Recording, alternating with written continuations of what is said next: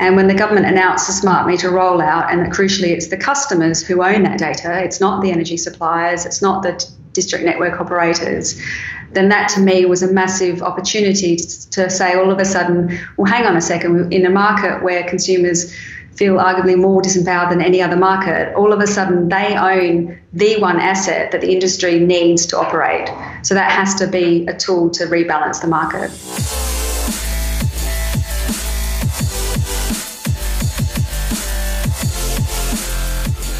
Welcome to Screw It, Just Do It, brought to you by Startup U, inspiring and supporting entrepreneurs to make a full time living doing what you love. I'm your host, Alex Chisnell, fellow entrepreneur, Virgin mentor, and founder of Startup U, the regional partner of Virgin Startup, providing startup funding, mentoring, and support. Each episode features the stories from two entrepreneurs at different stages in their journey who talk us through their successes and failures. You get to take on board all of their learnings and none of the failure. Today's podcast is brought to you by Hays, with the number one recruiting experts in the UK. Whether you're searching for your perfect job or looking to scale your business by building the perfect team, go to hays.co.uk, quoting Startup U.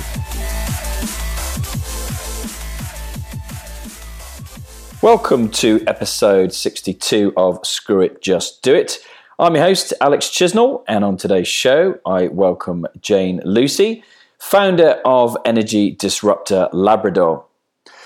So, really, really interesting idea here, um, and a really interesting backstory to Jane, um, who first worked with Hugh Fearnley Whittingstall to create the first collaborative communities around money and land and take on the supermarkets. She's also a lawyer, which I'm sure comes in very handy for unpicking all the complex energy regulations that surround the industry. So you probably better know Hugh Fearnley Whittingstall for his uh, River Cottage business, cookery programs, etc. And that's where um, Jane first started um, getting interested in technology. Um, after some successful projects to disrupt the supermarkets, she was keen to leverage that approach elsewhere. So she created Labrador, which is a free accurate and automated service basically tracks your energy use through your smart meter and automatically switches you to the cheapest tariff on the market. How brilliant does that sound? Um, it's one of the most expensive household bills that we all have. Most people do absolutely nothing about switching from one of the big six providers to a, to a cheaper tariff. People pay on average um, £300 a year too much. So add that up over your lifetime, and that is a considerable amount of money. Services recently launched, literally last month. Um, she'd raised finance before to put a team together to build the technology for this. Um, she's now just crowdfunded an additional three quarters of a million pounds as well. Um, and despite the energy market in the UK, it's 20 years since it's been um, deregulated, but despite that, and over 70 energy suppliers, um, 80% of households are still paying over the odds with the big six. So, really interested to to hear Jane's interesting backstory, the challenges she's overcome as a single mum, as a tech, as a female tech founder, trying to raise money without a tech background. Let's start up.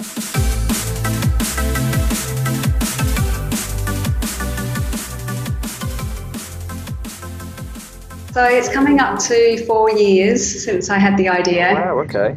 Yeah, so a little while. Um, but as I'm sure a lot of people know who've started businesses, that things always take longer than you think.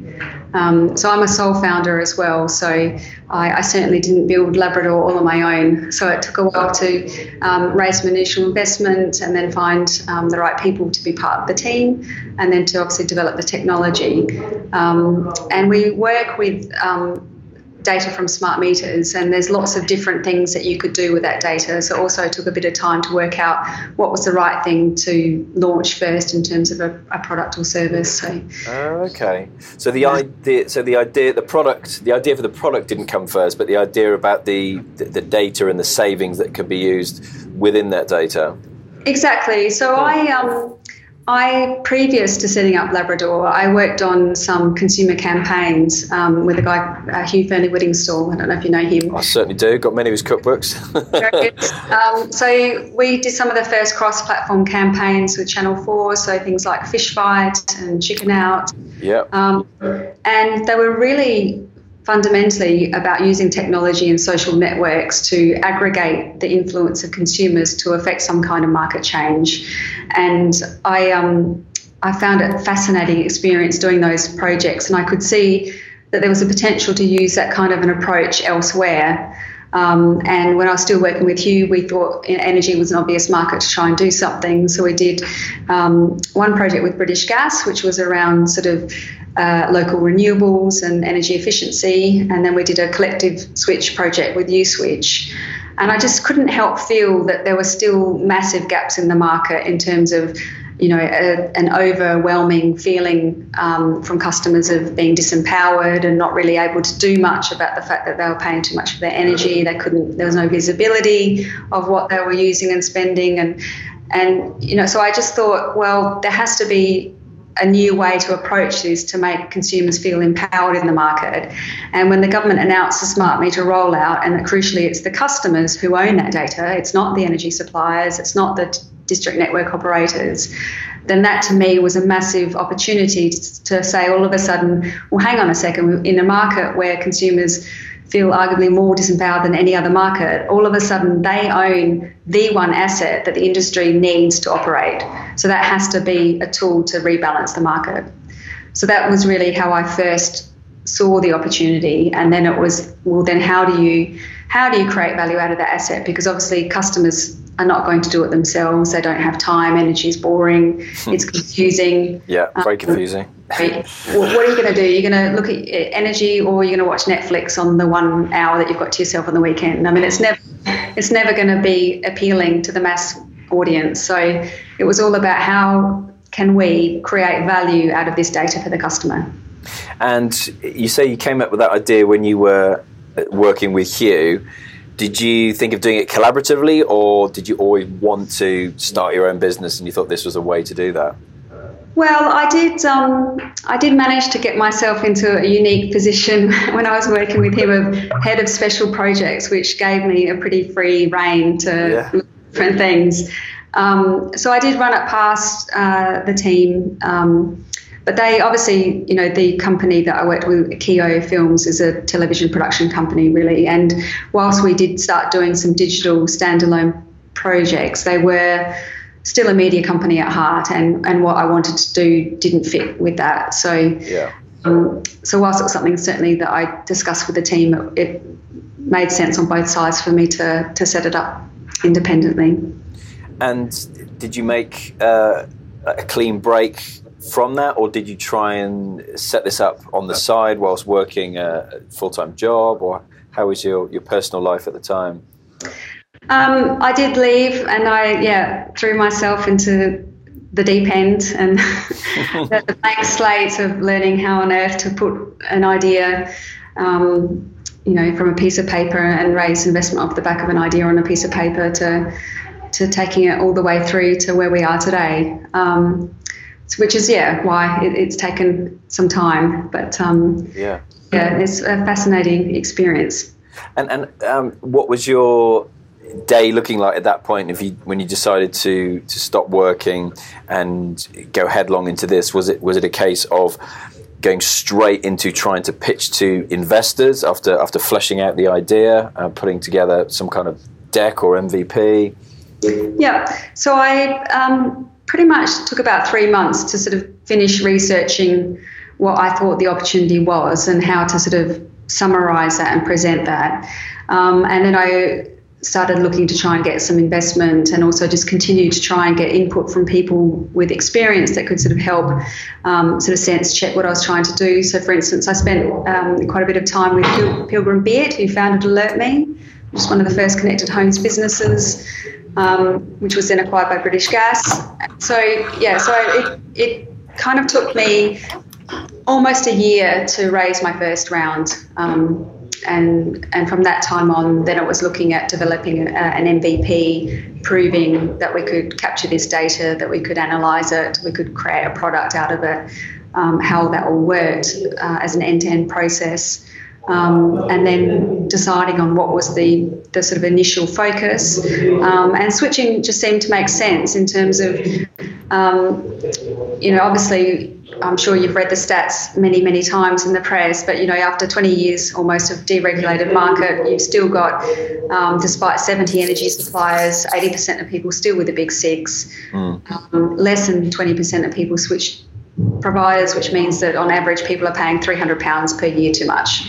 Yeah. Um, and there's loads of research as to why people don't switch. As I said before, it's boring, it's confusing, it's complicated. People have got better things to do. Um, and I think in the absence of data, it's been very hard to navigate. And it's um, so data's been an opportunity to do three things really. One is to make it accurate, another is to make it transparent, and another is to take it off the consumer. So rather than requiring the customer to drive the whole process, mm. um, to make it truly frictionless as, a, as an automated thing.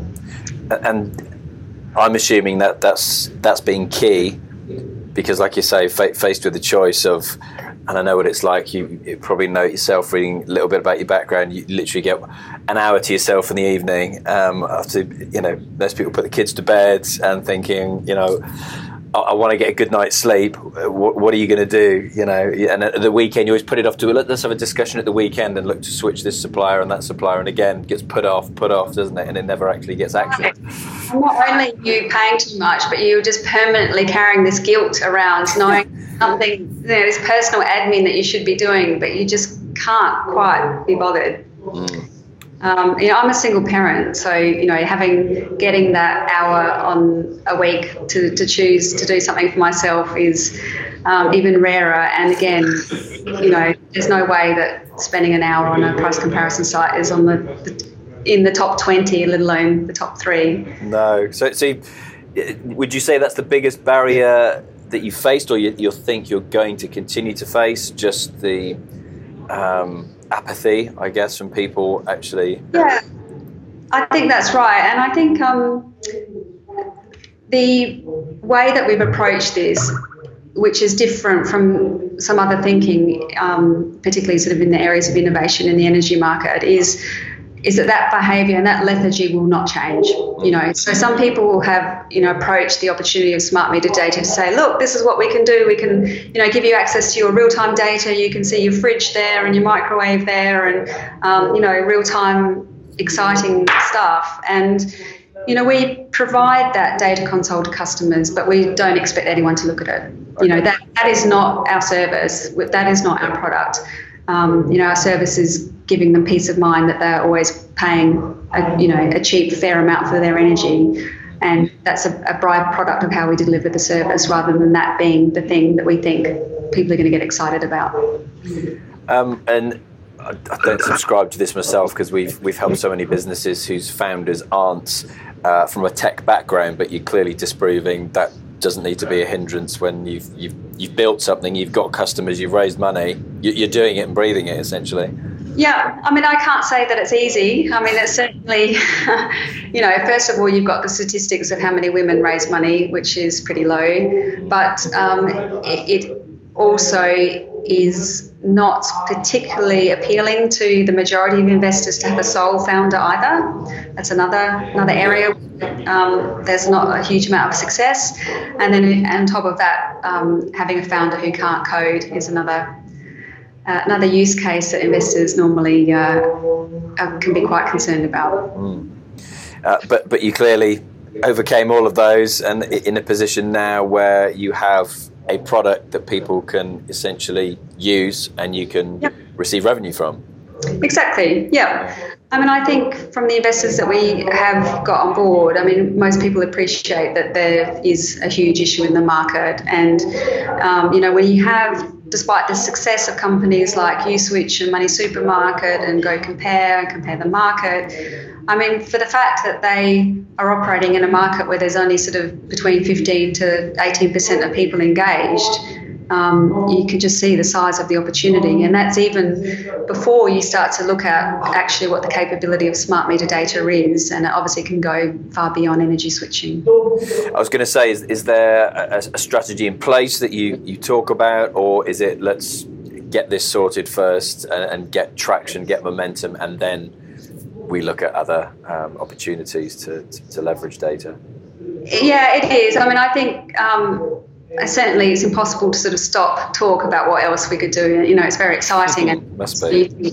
You know, whilst we're the only ones in the market to do this today, that's obviously not always going to be the case. So, how do you keep adding value and differentiating your product or service? Yeah. But at the same time, at this stage, I mean, that really has to be all about focus. So, you know, we, for instance, we get contacted by the SME market that are desperate for us to start offering our service to businesses. We get contacted by people in Singapore, Australia, Japan, and other territories. Um, but you know, we, we do need to park all of that and just focus on getting this right first. Yeah, and and how, how has it gone since you? Um, maybe maybe you can give us a timeline of actually launching and how many customers you, you've onboarded. That, that those kind of figures.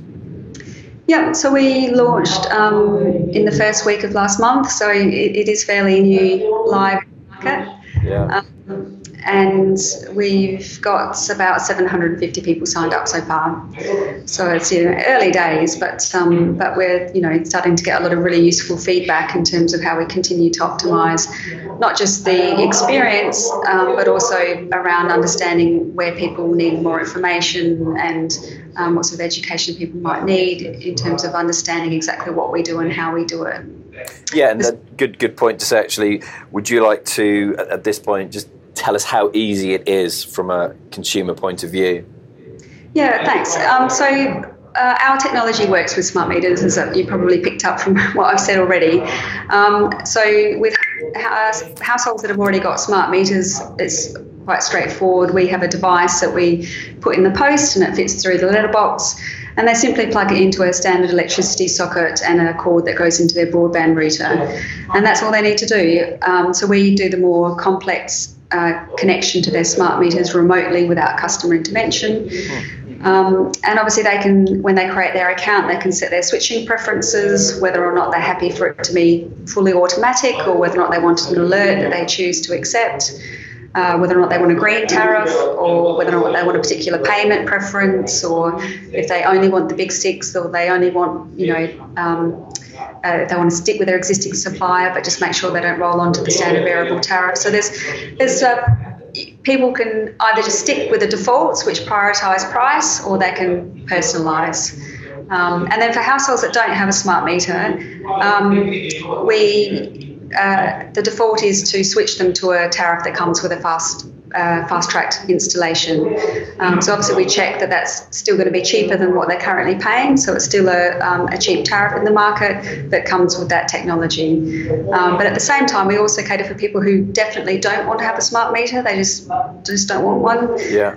Um, and then obviously we can provide our service via um, getting usage information by other means. So it's a whole of market solution, but obviously optimized to make the most out of smart meter data. See, I, am one of these people who hadn't switched, and then I literally, well, one of the few people I should say who actually put the time in the diary and literally about a month, five, six weeks ago, switched from like one of the big six. Um, to a green energy supplier for like for the first time in decades. So I, I wish I'd knew, known about this before, but obviously getting the message out on the podcast is a, a good example of me saying that and getting it out there. Well, just one one misconception is that just because you've switched to a fixed, fixed tariff doesn't mean that you're safe for a year, right? You know, there's right. price changes in the market every week. So, yes. um, what we do is we make sure that there isn't a price change that could still save you more money. Yes. Um, that you don't even think about checking. So, yep. you know, some fixed tariffs don't have any exit fees, so there's no cost to, to move away before the end. Or if a fixed tariff does have an exit fee, they're generally around £30 of fuel, and we take that into account and we make sure that we only um, do a switch or give you a recommendation that will save you in excess of the exit fee. That's great. I'm glad I brought that up then. That, that is a massive misconception. And how, how easy is it for someone to get a smart meter delivered to their house? Um, they do need to be at home um, because even if the meters are external to the house, um, they need to do some tests to make sure that um, you know all the power and the gas is working properly because all of that stuff gets turned off for a few minutes whilst the meters get replaced. Mm-hmm. Um, so it's really up to the um, a combination of the engineer and the and the customer in terms of what what's a good time for them to be home for that installation. But for instance, generally it takes three weeks for a switch to go through. Mm-hmm. Um, and then you're contacted immediately once the switch is completed to book in the installation. And then the date for that is anywhere between sort of you know two weeks to eight weeks, you know, depending again on, on your what when's convenient to put that in. Yeah, and and you, I mean, statistics wise, uh, correct me if I'm wrong, but you thinking that I mean the market size is billions, I'm sure, uh, just just in the UK, but average saving is something like three hundred pounds a year per per household. Yeah, yeah. So you know, on those sorts of maths, people are overpaying in the region of five billion pounds a year. So it's it's not small. Um, and then there's also, you know, for instance, things like um, fuel poverty and you know the poverty premium. And you know, I think the poverty premium has been assessed to being around five billion pounds a year as well, of which energy is sort of between two two and a half million pounds, billion pounds. So it's you know, it's um, energy is tends to be the second most expensive um, cost for households after mortgage and rent. So it, it's not insignificant. No, no, and and I guess a couple of different things you've had to do along the way, but I'm assuming. Um, the way that you would um, receive revenue from it would be from people making the switch. How have you gone about getting the agreements from the suppliers, and what kind of resistance or welcome you with open arms has there has there been? Yeah, sure. Um, so we partner with Energy Helpline, um, and they already have pre-existing um, agreements with energy suppliers. Yeah. So they have um, the most affiliate agreements um, in the market. So, for instance, they have double the amount that USwitch do um, to give you know real. Yeah. Significant. And it also means by having a partner, not only do we have instant access to those uh, relationships, but also it means that from our side, we only see a fixed flat fee no matter which tariff, which supplier. There's no difference. There's no financial incentive for us to promote something over another, um, which helps obviously reinforce the fact that we're an independent service. Um, but we've also had, um, you know, obviously discussions with energy suppliers direct. So we, we obviously can have exclusives to Labrador outside the energy helpline relationship. Um, and you know, there's a lot of interest. Well, there's actually really two camps, I suppose, if, if I'm honest. There's sort of there's some of the big six who are very nervous about the new technology. They're very nervous about losing customers because they're starting to lose customers quite a bit. Mm. Um, you know, obviously, you've now got 20% of the market with challenger suppliers, and they can see that that is at risk of just continuing to erode their customer base. Um, but even some of the big six acknowledge that the market is changing, technology is changing, and they need to find a way to evolve with how the market's progressing and to find a way to still offer value to the customer, to engage the customer. Um, and to remain competitive. So there are some that are quite forward thinking and know that they have got the challenge to be competitive and, and, are taking that on board. Some others are putting their head in the sand, and then there's others who are very proactive in terms of, you know, they can see a real opportunity to say to their customers, you know, we're we're so much about customer value proposition that we're prepared to put ourselves, um, you know, under scrutiny by a third party to make sure that you're always, you know, paying a fair amount. And um, and then I think also when you start to look at the smart meter rollout, obviously there's um, the government program and the obligation that suppliers offer smart meters to every household between now and 2020. And you know they're, they're going to struggle to get there without customer engagement and without customers having an understanding of what benefits are available to them over and above what the supplier can offer.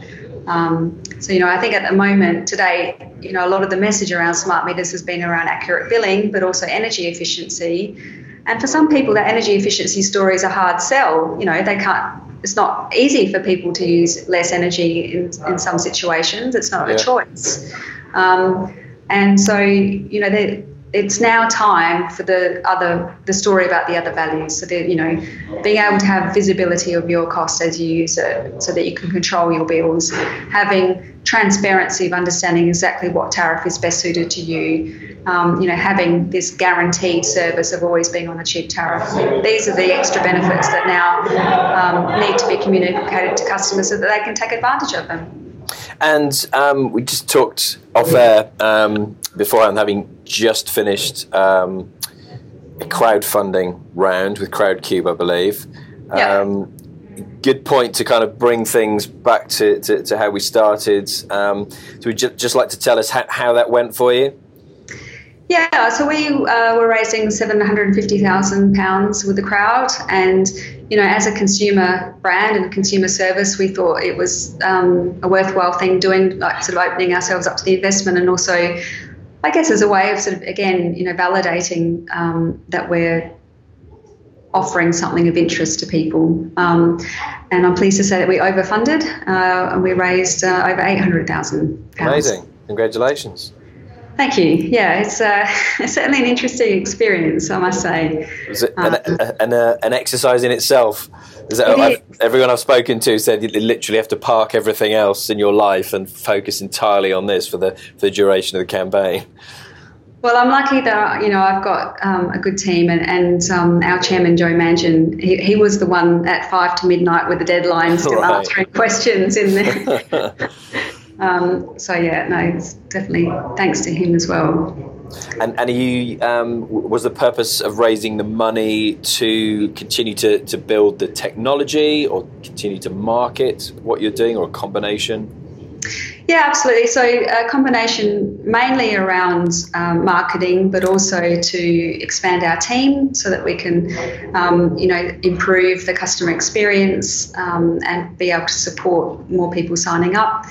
Um, as part of our recent round, we also um, uh, had a new investor come on board, which is the um, DMGT, the Daily Mail. Yeah, group. I saw that. Very uh, interesting uh, investor. Yeah, yeah. yeah.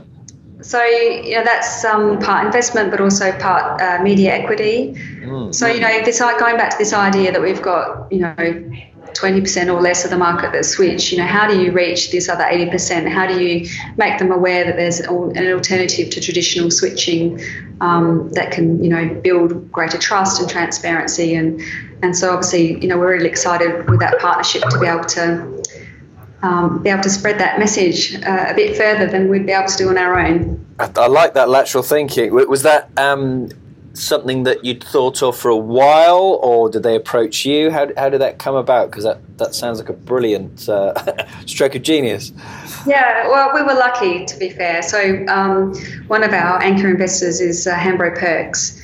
Um, and they have a number of relationships, um, which include the Daily Mail Group. So, uh, it was really an introduction by way of Hambro Perks. Uh, yeah. But it's interesting. I mean, there seems to be an opening up of some of the media players in terms of looking at startups and and offering programs. So, for instance, we're also um, got a program on the Nurture program with JCDecaux, which is you know all about making outdoor advertising accessible to startups who don't have the budgets, you know, to, to normally compete in that kind of a space. So I think you know you've got a number of um, media owners who are starting to look about how they can get involved in startups a bit more. And thankfully, we get to have the benefit with a, a couple of these relationships. That's great. Well, um, sounds like a perfect time to, to, to, finish up. So thank you so much for your time, and I, I wish you all the best. I'm definitely going to be uh, making the switch again because you've dispelled one of the obvious myths that I knew nothing about. So um, I hope many other people do as well because it sounds like an amazing business, really exciting, and I can imagine it must be incredibly difficult to stay focused on the one thing that you've launched now because the possibilities must be endless. That's right. Yeah, yeah. We've got a constant mantra of focus in the office, but um, yeah, we've, it's obviously something that we're very passionate about delivering. So we've got to focus on doing a good job. I'm sure you will. Thank you so much for your time. Cheers, Jane. Great. Thanks very much. Really enjoyed speaking to Jane and really, really interested in seeing um, how Labrador does. Um, obviously, a gazillion different things they could potentially do. Um, but the immediate one that they've just launched and raised a significant amount of money uh, again on um, from crowdfunding. Be great to see um, how this business goes with regards to the energy savings. Um, before we move on to my takeaways, just a quick reminder if you've downloaded this on Wednesday, the 21st, we are live in Manchester tonight with Luke Massey and Sasha Atherton at the Central Library. And the following week, we're in Bournemouth on the 28th with Sorted Foods' Jamie Spafford and Ikaloo's Andrew Walker. Just head over to the Startup U Eventbrite page to grab a ticket for either of those events. Moving on, um, so a couple of takeaways for me. Uh, biggest one is don't let anything hold you back. Um, so many barriers that have been put in front of Jane um, and that she has overcome. So things like, for example, uh, that I mentioned in the interview, um, being a tech founder who doesn't code, you know, that hasn't been a barrier to her. Yes, it's been challenging, but it hasn't been a barrier um, female founders who raise uh, hundreds of thousands of pounds are incredibly thin on the ground, as she brought up herself. But again, she's overcome that barrier. She's also a single mum, so she gets precious little time, I'd imagine, um, to actually work on the business and keep a family life going as well. So many, many barriers. Um, holding have tried to hold her back and she's not let any of them do so so message to you is to do exactly the same. Overcome whatever is put in your way. Never, ever give up.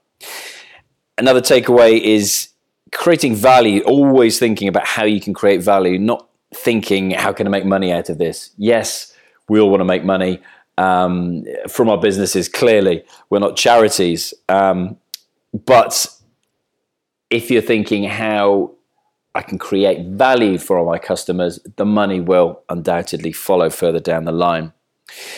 Uh, and an interesting one I thought was how can you make it easy for your potential customers to switch from your competitors to you? Uh, looking at Jane's challenge there, you know, 80% of people are with um, the main competitors, the big six in this case, but 80% of the market is held by those big companies and 20% of the population will never ever switch during their entire lifetime. So just think of it from your point of view with your business. What can you do? What barriers can you remove to make it easier for your potential customers to switch from your rivals, from your competitors to yourself? There's got to be something out there. So stay focused. Really looking forward to the next podcast and hope to have you on here again soon. Bye bye.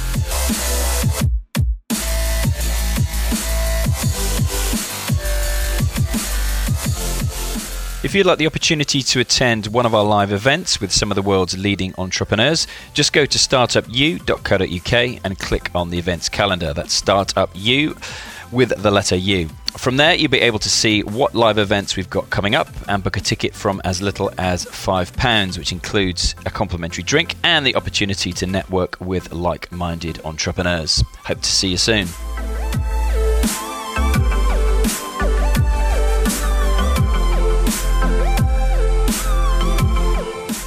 If you're an entrepreneur looking for funding, mentoring, or support, go to startupu.co.uk. And if you'd like to share your startup story, we'd love to hear from you. Just go to the contact page on startupu.co.uk and we'll be in touch. And if you like this podcast, please subscribe, and I'd love it if you left me a review of the show. To connect with me personally, you can find me on Twitter, LinkedIn, and Facebook at Alex Chisnell. Until the next show, remember don't wait, the time will never be just right. Action always beats intention.